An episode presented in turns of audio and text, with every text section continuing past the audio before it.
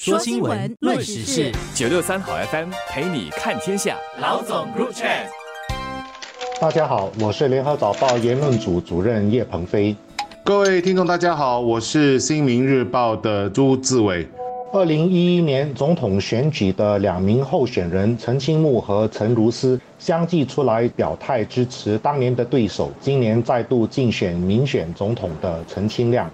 三人八月二十七号在牛车水珍珠坊百货商场熟食中心用早餐，并召开联合记者会。担任新加坡前进党主席的陈清木医生以个人名义支持陈清亮。陈如思则是陈清亮本届总统选举的提名人。前天的总统选举竞选活动中，三名候选人之一的陈清亮有了一名昔日的竞争对手站台，他就是陈清木医生。陈清木医生是新加坡前进党主席，不过他强调这次是以个人的名义来支持陈清亮。而在前天陈清亮的活动当中，陈如思也出席了，他是陈清亮本届总统选举的提名人，而这个就形成了三名曾经参加二零一一年总统选举候选人同框的画面。陈清亮的竞选海报也以这个作为宣传。得说明下的是，除了陈清木和陈如诗，也有不少反对党人士或是曾经的反对党人士支持陈清亮。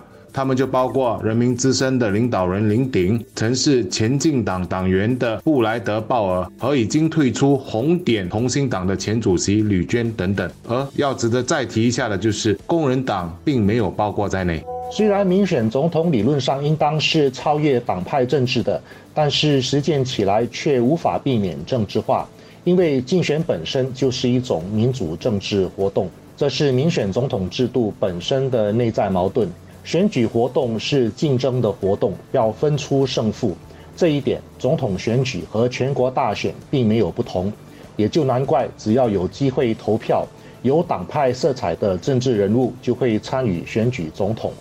公平地说，参选人之一的前国务资政尚达曼虽然退党竞选，但是还是无法全然摆脱他来自执政党的身份。民选总统必须一人一票选出来，是因为他的职责要求他在特定课题上，在必要的时候必须行使有别于政府的权利。这个权利的来源就是人民选票的委托。一人一票让民选总统有正当性和独立性。但一人一票的选举过程也难免会出现党派色彩，特别是因为人民行动党长期执政。民选总统选举就被一些人当作是制衡、监督行动党的机会。这种制度理想和实践偏差之间的问题，短时间内恐怕无法解决。加上民选总统候选人还有很高的参选资格，意味着不是每一届总统选举选民都有机会投票。所以一旦有竞争，很多人就会利用这个机会表达自己的政治意愿，这包括参选人和选民本身。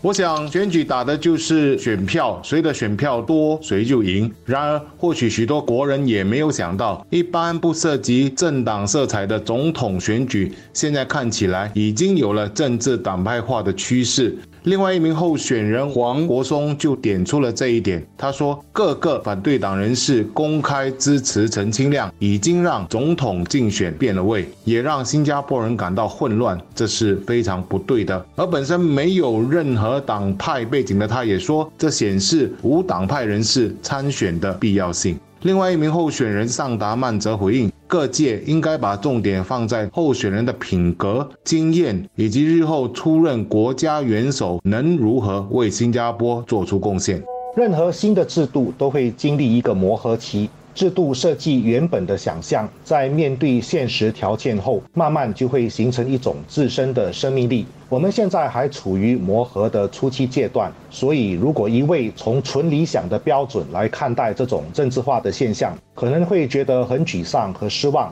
但明白了这是一个必经的过程，或许就能够用比较宽容的心态来对待了。我觉得新加坡选民大体上是成熟的，他们知道自己的利益是什么，更重要的是，他们也会从国家的集体利益去思考。我相信，只要多几次总统选举，选民就会慢慢形成共识，用自己的方式去落实制度的理想，让总统选举更聚焦在候选人的人格是否适合挑起这个重担。因为毕竟候选人的资格在选举前已经经过筛选了。当然，这个选举过程难以一蹴而就。我觉得，如果筛选总统候选人资格的过程能够更加公开透明，就可以让更多选民用更理性的心态去对待总统选举，这样也可以更快地避免选举过程不必要的政治化。这也是磨合期所必须经历的过程吧。观察家有一个观点相当值得注意，那就是陈清木、陈如思、陈清亮这三人在二零一一年的总统大选中共取得了六十五八的选票，